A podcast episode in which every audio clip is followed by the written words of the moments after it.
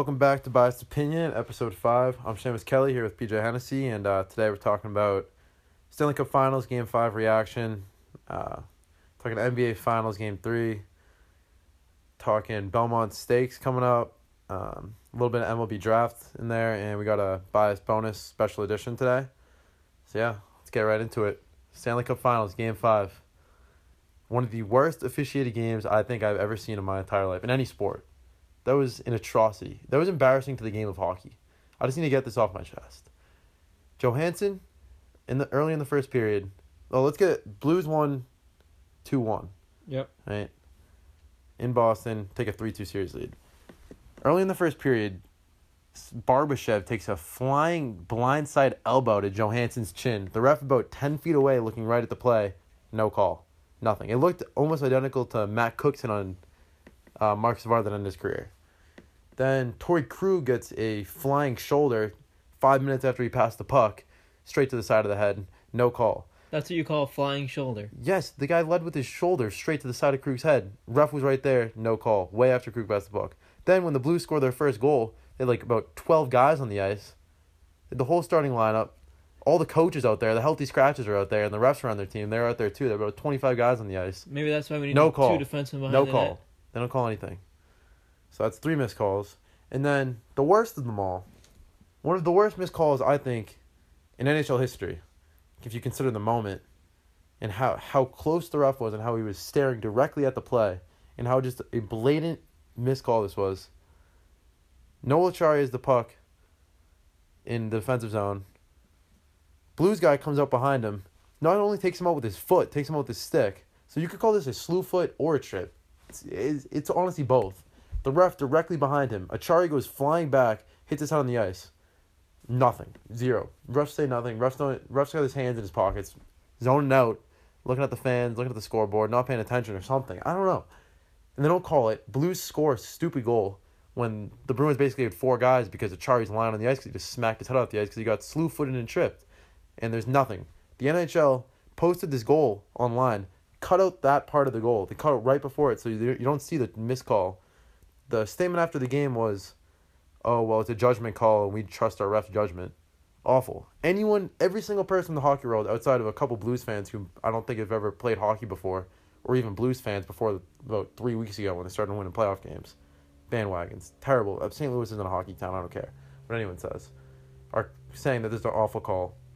Anyone with eyes says this is an awful call, and uh, Felger and Mazz disagree with it too. They think it was a flop or something. But if you've ever played, if you ever skated before, if you're not paying, if you're not expecting to get tripped and you're not bending forward and you get one leg taken out by a foot in the skate and a stick, you're obviously gonna fall backwards. And if nobody smacks their head on purpose, nobody, that's awful, awful take by them.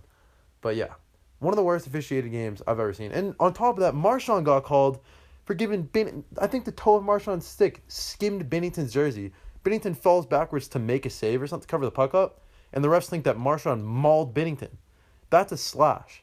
But a slew foot trip on a Acciari in front of the refs is no call.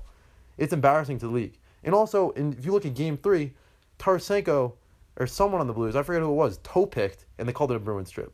So it's it's unbelievable. The refs are letting the Blues do basically whatever they want, putting Bruins players players in danger, screwing the Bruins over, costing us goals. Where if the Bruins even skate anywhere near a Blues player and breathe, it's a five minute major. Might you might get a game suspension from the NHL. It's unbelievable. It's one of the worst. I've never seen anything like it. It honestly seems rigged. It's like the NBA. It's awful. This is terrible. I'm not here to complain about the referees. I don't think the referees cost the Bruins the game last night. First period. They certainly they they they made it. You you can say that oh you can't blame the referees for a loss, but it made it much much much harder for the Bruins to even have a chance to win the game when both goals should have been called back for penalties. Well, I think if you look at the first period from a hockey sense, Bruins completely dominated the first period. They And the second period and the third period. Okay, they did not dominate the second and the third period. Outshot them all three periods. They didn't And dominate. outchanced them all three The periods. first period, after Char gets introduced, the crowd's crazy. You have to score a goal. Take the refs out of it. You have to score a goal. You go up one nothing, and none of this is talked about.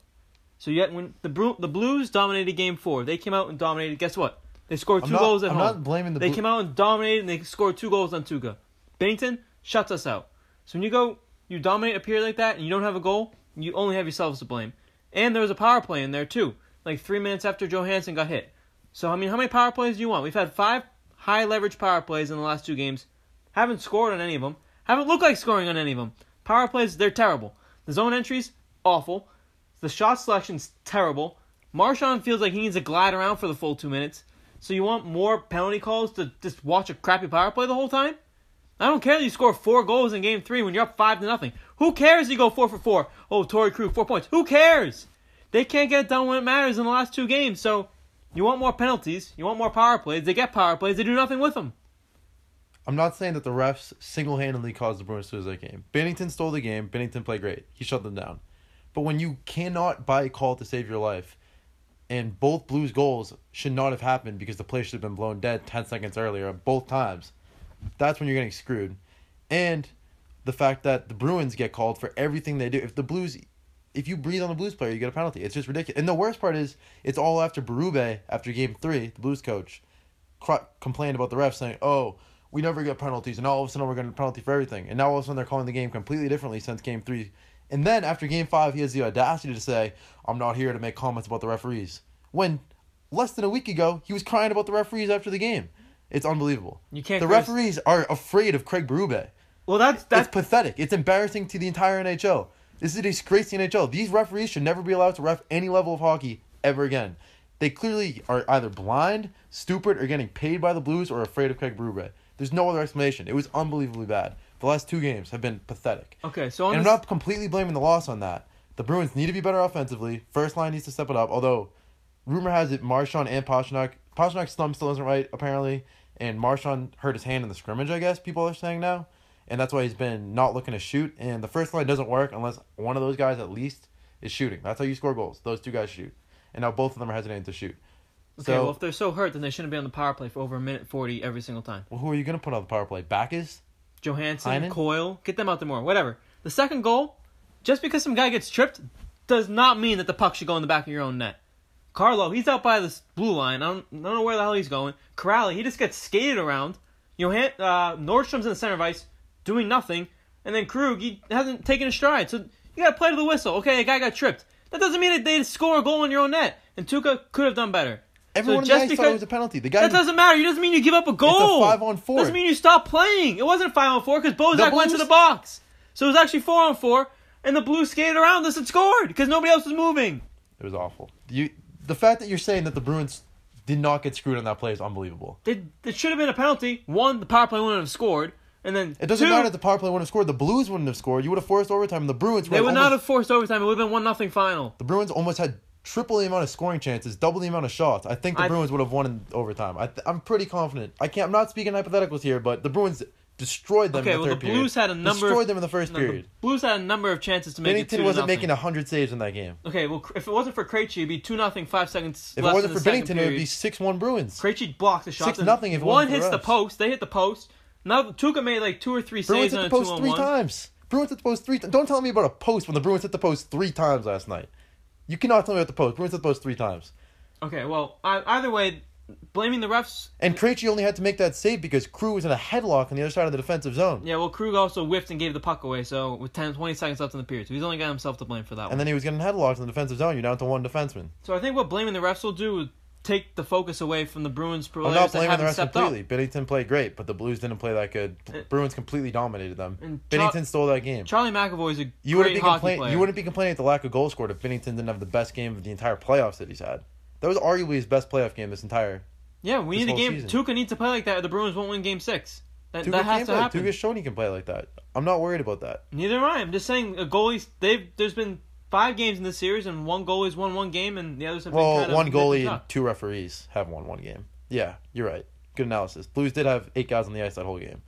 So, Bruins got screwed. There's no way around it. You can't argue that. Bruins got screwed, and you can't say the offense was doing nothing when you hit three posts and you had what, 40 shots, like 35 scoring chances or something ridiculous. Like they, Bruins had so many good chances in that game. It was unreal. They dominated that game, and you can't say the offense was doing nothing when they got so close. Just Binnington was shutting them down, and both goal. The defense played great too. Both goals allowed should not have happened. Should have been blown dead seconds before. Other than that, the defense completely shut them down. The Blues had like one good shift where they dominated the Bruins the entire game. They had one shift where they controlled the puck for more than a minute in our zone, maybe more than thirty seconds. The Bruins dominated that game. The Bruins should have won that game. Blues stole the game. I'm not worried. The Bruins are clearly the better team. Like I said after game three, or like I said after game four, and like I said now, the Bruins are the better team. There's no way around it. The Bru- the only the last two Blues wins have be, has been a result of Binnington and the refs and the Bruins playing their worst hockey this season. Charlie McAvoy has not been playing well the last two games. Yesterday, in the two on one, first of all, he's only in the position on the two on one because he like runs into some guy forward in the left corner on the play before. So he's caught up the ice. Then all of a sudden he's magically in a two on one after Krejci gives him the pass, and he fires some shot that I would shoot wide. When Krejci was wide open, he could have slid it right back to him. So the Blues, they've been more physical than us, and they've taken Charlie McAvoy out of his game. I You can't think. tell us, you can't say that McAvoy should have slid it right back to him whenever He was wide open, Marchand Marchand could have Marchand tried to slide it right back or to hit the Bergeron, net. and He, All didn't look like could have hit the scoring net. at all. I, I agree. He could have hit the net. And Stephen Kampfer, he needs to get more minutes. Somebody's got to tell me what McAvoy's giving to us right now that Steven Grzelcyk Kampfer coming is back not game giving six. to us. Grzelcyk coming back game six. I We don't need think- Steven I don't Kampfer think out there more. Playing. We need him out there Well, more. I don't think it's gonna happen. Connor Clifton's rimming the puck around the boards when there's nobody on him. He's afraid maybe, to get hit. Maybe Clifton gets trapped. I don't. I don't think Kampfer. Kampfer played nine minutes in this game. Clifton played six. So Kampfer better, he better be on that third pair. There's one pass in the third period. It went like three lines right up to a guy. Then Kampfer trails the play and then he takes a clapper off the crossbar. We Kampfer- need more of that. know, he's a simple player. Kampfer played good, but I don't think McAvoy he's is giving us nothing more right now than what Stephen Kampfer can give us. I, I hate to tell you this, but I don't think Kampfer's gonna be. I don't think Kampfer's dressing game six. Grzelcyk Kampfer back. should be dressing game six. Well, I don't think it's gonna happen. You're gonna have to talk to Bruce about that one. He was our best defenseman last night. Except when he, in the last part of the game, he got put with Krug and he couldn't play well because he was with Krug, who was Well- also awful. As bad as the game was, I still think there's some positives you can take away from it. DeBrusk finally scored after being invisible for about three weeks. Uh, Tuukka actually played pretty well, I think. He Tuukka- made big saves when he Tuukka needed played to. well. I mean, we got a ton of scoring chances. We dominated the play, and I mean, Chara's Chara's not out for the playoffs like previously reported on some radio networks. Grzelcyk's gonna be back game six, well rested. You can still take positives away, and I think I'm I'm, I'm honestly still confident in the Bruins winning this series. The Blues are huge favorites right now in Vegas. I'm still confident in the Bruins. Now the Bruins are four. Bruins- And, the Bruins are now four and four, and they don't score a power play I- goal. like you said last episode, Bruins have played their best hockey when they're backed against the wall. This whole this team historically, their entire run, the last eight years, has played their best hockey with their backs against All the right, wall. there's three things that need to happen for the Bruins to win Game Six. One, Tuukka has to play well. He needs to. He can't give up more than two goals. Basically, he has to play really well. He has to make saves he's not supposed to make. He's got to do all that. Two, fourth line, they have to. They have to score a goal. They haven't scored a goal the last two games. I guess I'm not blaming them for the loss, but the top six guys aren't producing. So the fourth line, they have to score a goal. I like DeBrusk on the fourth line.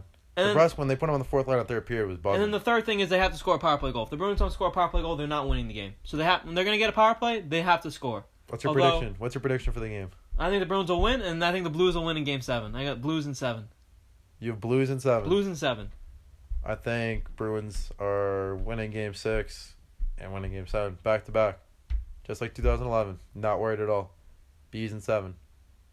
Marchand, Pastrnak, Bergeron, they're gonna step it up at some point. They're gonna put a they're gonna put a puck in the back of the net, even strength, and when that happens, it's not looking good for St. Louis. If you were to know nothing about hockey and you were to watch these five games, you would not pick out Marchand as the player in this series who scored 100 points in the regular season. Well, like I said, I think he has a hurt hand, and his line mate also has a screwed up thumb, and Bergeron is definitely. I mean, Bergeron's always banged up. The line's banged up, and they have to go against the top, the top, uh, top pairing, top four line in St. Louis every single time out there. It's been tough. I'm not lying. They've been underperforming, but they're all banged up. There's no excuses, but you know, and I, like I said, I'm confident. This, I'm confident they're gonna step it up in game six and seven.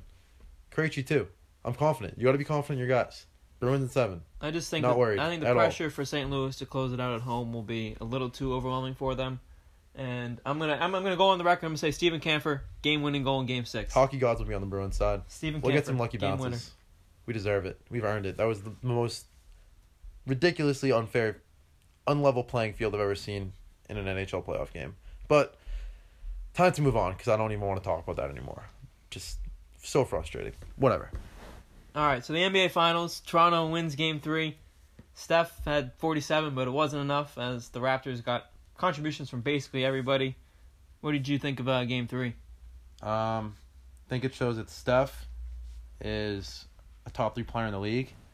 I think it shows that Draymond not consistent enough offensively to be your second best player.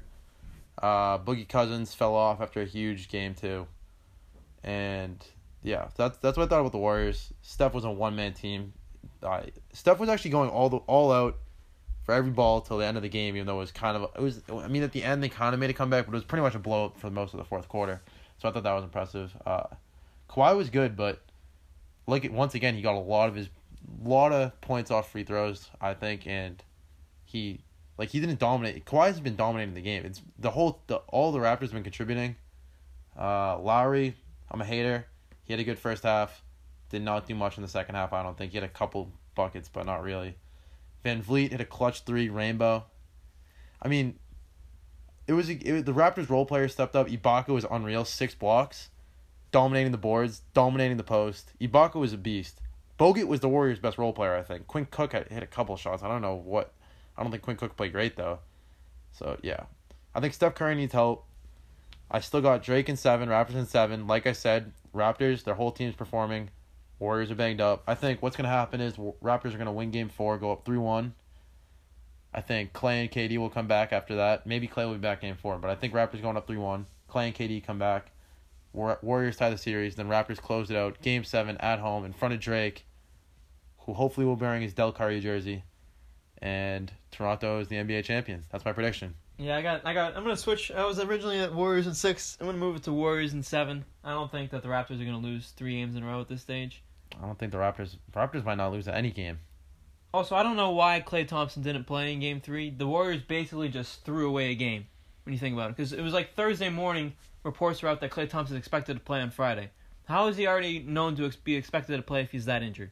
You got Zdeno Chara playing with a broken jaw. And yet Klay well, Thompson has that's a, the NBA has for a you. little bruised thigh and he can't play. What does KD have? I don't know He's what been out KD for like a has. month. I don't know what he has. That's has. the NBA, and the the thing about the Warriors, they can afford to do that usually. They can't. They, They- threw away a game. I mean, they, basically just threw off, that they, game they bit off more than they could chew. But now they know. Now they know that with Steph by himself going up against a, an actual legit team for once in the finals, not another one man team, they can't. They can't win with just Steph, no I matter was- how good he is. I was really impressed by Kyle Lowry. He's he was the heart and soul of the Raptors that third game. Throughout the regular season, he plays better on the road. He can't handle the pressure in Toronto. Nothing wrong with that. He averages 16 points per game on the road, only 12 points per game at home this season. And also, Kyle Lowry, after zero days rest, he has 18.6 points per game. I know there's one day rest, but Kyle Lowry, he's feeling it now. He's got he had 23 points, five three pointers. I expect him to have a big game four as well. And he was, I think he was the one who's kind of dominating the ball, leading that offense throughout the most of that game. Kyle Lowry, I mean, he he had a good first half. I mean, he was solid. He had shots in the first half, but Kyle Lowry's shots aren't gonna fall forever, especially in the playoffs where he's like a career forty one percent shooter. Kyle Lowry's not gonna.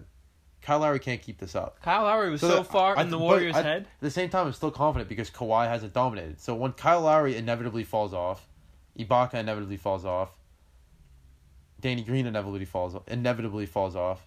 I'm confident that Kawhi will step up and dominate, and that's why I think we're Raptors one seven. But at the same time, the Warriors were incredibly shorthanded. I don't know the names of half the guys. Like Jerebko played was playing big minutes at the end of the game for them. Again, Jerebko should not be playing at all in the NBA Finals. So, I think it was a great win for the Raptors, but I'm not going to overreact. I still got them in seven, but Kyle Lowry was so far in the Warriors' head that one of their like owners or investors worth like two billion dollars, two billion dollars, yeah, that was pushed soft. him on the side of the court. I I have no problem with that. You have no problem with just some random guy reaching over two seats and pushing a guy. The guy's an he's an he's an old he's some old frail old guy. Who cares? It's Kyle Lowry. I thought Kyle Lowry was he's a professional athlete. That should not you should not be rattled by a little love tap to the shoulder. Come on now. The dude Come on got he's like banned for a year and got fined five hundred k. Although that he he owns the team. He, he's gonna he'll find a way in there if he needs to. Who cares? Also, I thought Gasol set the tone very early on. Boogie Cousins, he was completely dominated by Gasol, completely ineffective. Just whenever Mm, Boogie no. would do a layup, he would go in, brick it, then throw his arms up at the referee. Gasol and Boogie before Cousins even are. No, his arms were up at the referee before he even let go of the ball, knowing he'd miss. I, I don't want to hear. Boogie was the- completely I don't want to hear about He's the two gas. worst big men on either team. Marcus Gasol is not. Marc Ibaka is much better than Marcus Gasol. Bogut has been played better than Boogie last game. I don't care about. Boogie I don't think you realize how good a. Mar- a player Marcus is. He's like a three-time All-Star. He's like Spanish League champ, Spanish League MVP. Marcus Gasol is It was a close absolute game beast. till they took Gasol and put Ibaka in, and then the Raptors went on a run and dominated the rest of the game. That's all I'm gonna say. Gasol was plus fourteen. Ibaka was it- zero. Who closed out the game? Who closed out the game I think it actually Raptors? Gasol was in there for the last four minutes. for the last like a minute because they were up by 12 by that point because Ibaka had six blocks in three minutes. I don't care about Marcus Gasol. He's not even the best big man on his And team. then I also- and I don't I- care about Boogie. I worry about game four. I worry about the Raptors whether they're going to show up or not, or if in their mind they already got their split and tonight could be a completely non-competitive basketball game. You get that a lot in the NBA playoffs, non-competitive games. Yeah, but it's against the war. er, Nobody. I feel like not many teams are gonna show up. Are gonna come out flat against. No, not many teams are gonna have a no show against the Warriors. You always want to. It's the Warriors. They've been dominating the league the last four years, whatever, five years. I don't know. I'm predicting a double-digit win for the Warriors tonight. I think the Raptors will basically give them the game. I don't think the Raptors will be. I think Raptors win a close one. Is Klay? Is, do you know if Klay's playing? I think he's going to play. Yeah. Oh yeah, I'll take Warrior. I'll take Raptors in a close one. Kawhi buzzer beater. Kawhi Buzzer Heard beater? first. Yeah, I'll take that all day. Kawhi's gonna finally take over a game. All right. Moving on to the uh, MLB draft, I think it'd be uh, right for the Bias Opinion Sports Podcast crew to give uh, Sean Mellon a shout out. He's uh, from Norwood. He was drafted by the LA Dodgers in the 14th round with the 431st overall pick. He led Norwood High School to a D1 title in 2015. Struck out 14 in the championship game. Pitched a complete inning. He followed up his uh, championship with a senior season where he had a .08, .068 point .68 ERA. My bad for that. He had 84 Ks over 51 and a third innings. First Nord resident to be drafted since Noah Hanifin went fifth in the 2015 NHL draft to Carolina. Sean Mellon looks like the left the Dodgers will be getting a very good left-handed pitcher. Might be replacing Clayton Kershaw in a couple years. Norwood legend, uh, Norwood baseball legend. Good stuff. Yeah. Shout out to Sean Mellon. And I think on the day that he got drafted, that the uh, Dodgers lost the game and the bullpen kind of blew it. So maybe they could have used a lefty and lefty guy to uh, close up that game. So shout out to Sean Mellon. Now moving on. Or do you have anything else to add about the MLB draft in general? Uh, You had a couple of takes on that. Yeah, know, I'm not personally not much of an MLB draft guy, um, but decided to watch this year and don't really know why a catcher's going number one overall unless it's like, because the only catcher I I know that go number one overall was Joe Mauer, one of my favorite players ever. Love Joe Mauer, always love Joe Mauer, and I just don't I just don't know how you can take a catcher first overall when that's clearly, like the Red Sox won the the World Series last year with Sandy Leon at catcher. You don't need a good catcher to win baseball games. You you could get Sandy Leon for like I don't know the- what, is Sandy Leon making? Probably May- less than like two million. Maybe the thinking is that if you have a good to great catcher, you have an advantage over the rest of How the did league. that who work have for the mediocre Twins the catchers. last twenty years? Not well. Joe Mauer and Joe Mauer. That's Joe Mauer. uh, Joe Mauer is once in a He's a generational Hall of Famer. talent. Yes. What are the odds this kid becomes a Hall of Like he's probably really nasty. And not, I've taken nothing away from this guy. I've never seen him play. Cannot make an argument on how he plays. But I just don't think you should draft a catcher first overall. And uh, a Vandy boy went fourth overall. Uh, getting compared to Ken Griffey Jr. If I think if you get Ken Griffey Jr. comparisons, you should be the first overall pick. Personally, he led. I think he led college baseball in home runs. I would take.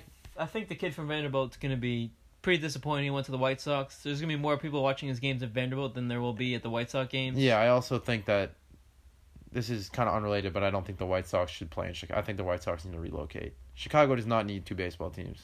They have the Cubs. Nobody cares about the White Sox, in my opinion. All right. Well, moving on to the uh, big horse race this weekend, we got the Belmont Stakes, which is in New York, I believe, right? Yeah. Belmont Stakes. Seamus, you are you're a big horse racing fan. I believe it's your favorite sport. The races really get you interested.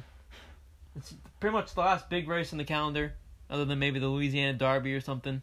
Up to you. What do you got? Um, I got. I'm taking Intrepid Heart. I think the horse's name is. Uh, ten to one odds. Trained by Todd Pletcher. Three Belmont Stakes wins for him. Four second place finishes. Great trainer. Loves the Belmont, and uh, I'm taking Intrepid Heart because ten to one odds are pretty good. Uh, it's not like you get. To, I, I don't bet on two to one horses. You know, there's no point in that. It's no, there's no fun in that. You don't win any money. Intrepid Heart ten to one.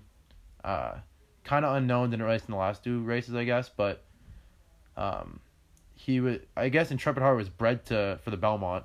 One of his parents won the Belmont, and the other one of his parents has three kids who won the Belmont, and it's been trained by Todd Pletcher, Belmont trainer, and I'm just I'm confident in Intrepid Heart. That's my pick. I got feeling. How about you, PJ? I'm I'm going with Master Fencer. He's eight to one. He's a Japanese horse. Japanese horses have never won on an American Triple Crown race, but I think this will be the year where Master Fencer he makes history. Japanese breeding, it's more built for stamina based races. This race is long. It's a mile and a half. Not a lot of horses are gonna be able to to compete in this race. I don't think he finished sixth in the Kentucky Derby. I think he had a good last stretch. And his post position is three, but he's he's not really a speed guy. So I think what he's gonna do is he's gonna get out early and control the tempo of the race. And I like Master Fencer to pull it off for Japan. And I think horse racing will see a Japanese overseas champion. horses don't win big races like this in the past. Historically, overseas horses, I don't, I don't, I wouldn't bet on an overseas horse. And uh, yeah, Master Fencer and Master Fencer has better odds than Intrepid Heart somehow. Intrepid Heart built for this race. Intrepid Heart's inexperienced. We haven't seen people- Intrepid Heart since the Peter Pan Stakes. We haven't seen Master Fencer since the seventh place finish in the Kentucky Derby. It was actually sixth, sixth place. If there was a year for a crazy thing to happen in horse racing, like an international champion, I think it'd be this year. Kentucky Derby, we've seen horses bumping into each other. Uh, we have the belt and the uh, Preakness where there's jockeys falling off. I think what horse racing needs to do is something similar to the MLB. The MLB has this whole let the kid kids play thing. I think what we need to see in horse racing is let the horses race. If someone's gonna bump somebody, that's fine. If a horse is not gonna have a jockey, let him race. I think if something crazy happens, let it be. Let the horses race. That's what I want to see at the Belmont. I think in general, this is a big race for horse racing. The sport, they need a clean race. There can't be any more disqualifications. There can't be any more jockeyless horses. This race right now, there's no triple crown threat. The Kentucky Derby champion Country House decided he was just gonna pack his bags. He's into the sunset. He's done. So we can't have any more of that for horse racing in the future. And then the advertising of the races. The Belmont was advertised based on the failures of the Kentucky Derby. The Bel no, the Preakness. The Preakness, sorry. The Preakness was advertised based on the failures of the Kentucky Derby. And now the Belmont is being advertised by the pandemonium at the Preakness just because a jockey fell off a horse. So I think no more disqualifications, no more jockeyless horses, no horses running in the wrong directions, no collisions, no horses not getting out of the gate. We need 10 horses competing in a good race, a clean race that goes all the way to the end. And I think that's what the sport needs. Yeah, I think I get what you're saying. The last two races haven't been the best for the sport. Uh, whole year hasn't been the best for the sport. But saying that since there's no triple crown threat, it's hurting the sport. This is why I think Bob Baffert ruined. I horse I also forgot racing. to add there's no Bob Baffert in this race. Bob Baffert. the best won. horses are not in this race. Bob Baffert, who, if the if Bob Baffert had the best horses, wouldn't he have won the last two and have a triple crown threat? He has But that's the two triple crowns in four years, which hasn't Exactly, happened in that- 40 years. And exactly, and that ruined horse racing because now people like you, casual horse racing fans, all you want is a triple crown every single year. What's the point of triple crown if everyone wins it every year? Can we at least get the guy who runs in the Kentucky Derby to run in the Preakness? The What about the- that? At the end of the day, the sport's about betting and winning money on horses. It's not about oh triple crown, Bob Baffert, triple crown. But nobody cares about that. That's boring. The only people that care about that are people that don't care about horse racing. I get what you're saying that oh the national audience won't be as big because there's no triple crown threat, and I get you saying the Preakness and the Kentucky Derby, the Kentucky the Kentucky Derby, uh, the finish or whatever was obviously didn't hurt, help the sport, and the Preakness the guy falling off it was kind of messy race, but saying that since there's no triple crown threat will hurt the sport of horse racing is that's a bad take. You don't need a triple crown every single year. The sport was fine without a triple crown for 40 years. I don't know why you think all of a sudden now there's no triple crown threat in 2019. The sport's done. Let the horses race. Master Fencer, bring it home. Japanese champion. First time ever. Probably not, but sure. Let's see. See how it goes. All right, welcome to this week's uh, episode of Bias Bonus. We got uh, 20 bias bonus questions for you this week on a Friday. Last week, Seamus and I were both 5 and 5. Seamus is now 16 and 24 overall. I am 22 and 18 overall. I'm on the rise. So let's get right to it. Number one, under 20 World Cup quarterfinal. Who advances, USA or Ecuador? Uh, I'll take USA. I'm not picking against USA. Yeah, USA. They beat France in the round of 16, and Ecuador kind of got lucky against Uruguay. All right, number two, Starkville Super Regional Best of Three Series. Who wins, Mississippi State or Stanford? Uh, I'll take MSU. Don't really want to bet against the SEC. Yeah, I'm a big SEC guy, and Stanford hasn't faced an SEC baseball team all season, so they're in for a lot of trouble. Number three, Fayetteville Super Regional Best of Three. Who wins, Arkansas or Ole Miss? I'll take the Razorbacks. I'm going Ole Miss. Arkansas choked last year in the championship, so I think and Ole Miss beat them two times already in Fayetteville this year. All right, will two of these teams sweep in their respective super regionals? UCLA, Vandy, and LSU. They play Michigan, Duke, and Florida State respectively. Uh, I think UCLA will sweep Michigan because I don't like Michigan in anything, and uh, I think Vandy will sweep too because Vandy boys. So yeah, I'll take a yes there. I'm gonna I'm gonna go no. I think uh, Michigan, Duke, Florida State battle tested. They're not gonna go down without a fight. Number five, uh, UEFA Nations League final. Who wins, Portugal or the Netherlands? Portugal. No, I'm not picking against Ronaldo. Uh, I think the Netherlands are a better team. I'll go with the Netherlands. Number six, Women's World Cup is uh, starting today. Uh, will China, will Germany beat China by two goals or more? Um, I go no. I think China will put up a good fight. I'll go yes. Germany uh, ranked number two in the world. Uh, more Women's World Cup. England versus Scotland. Will England lead at halftime and win the game? Um, I'm gonna go no. Rivalry game. Scotland will Yeah, I think I think rivalry game. Scotland might park the bus. I like Scotland there. Uh, and then the last Women's World Cup one. Will Canada and Japan both win against Cameroon and Argentina? Um. Yeah, I'll go yes. I don't really know there. Just going yes. I'll, I'll go yes too. Canada, Japan both ranked in the top 10. Argentina, Cameroon ranked outside the top 30. All right, a couple Belmont Stakes ones. Higher finish, Sir Winston or Everfast, both 12 to 1. Uh, I'll take Sir Winston because I don't know. I think his name's kind of I'm going to go with Everlast. creative, I guess, or funny. I don't know. I'll go Everlast. He finished second at the Preakness. Um, Belmont Stakes. Will the winning horse finish in under 2 minutes and 30 seconds? Yes. I'm going no. And Horse, Trevor gonna be flying around the flying no. around the track. No. Master Fencer is going to control the pace of the race. He's a little slower horse. So I'm going to go no. um, last Belmont Stakes one. Will War of Will and Tacticus both finish in the top four? They're both the two favorites. Um, I go no. One of them's gonna choke. I'm going to go yes. Tactic Tacticus was rested at the Preakness, third at the Kentucky Derby. War of Will, Preakness champ. Should have been the Kentucky Derby champ. I like War of Will there. All right, over under 35, 36.5 points for Steph Curry in game four. Um, I'll take the over. Steph Curry's balling, playing his best basketball right now. I'm going to go under. Kyle Lowry locks him up. Over under 29.5 points combined between Gasol and Lowry in game four. Under, way under. Oh, I'm I'm going over. Um, Kyle Lowry way better on the road. Gasol's just a beast. All right, higher total. Kawhi Leonard's three throws made plus steals, or Golden State Warriors three point field goals made in games four and five. Um, I'll take. Hmm. I'll take Warriors threes, I guess. Yeah, I'll go Warriors threes as well. Um, to the Stanley Cup over under three point five Bruins power plays in game six. Under. The refs hate us. Under. Refs are screwing us. Is rigged. I'll go Still over. gonna win though. Over because we complained a lot. Uh, Stanley Cup. Will Bergeron, Pastrnak, or Marchand score a five on five goal? Empty netters do not qualify or count for this. Uh, yes. I'll go no because you keep telling me how hurt they are. Yeah, but they're gonna overcome it. All right. To the last three. RBC Canadian Open. Will a Canadian finish in the top five? Um, I'm gonna go no.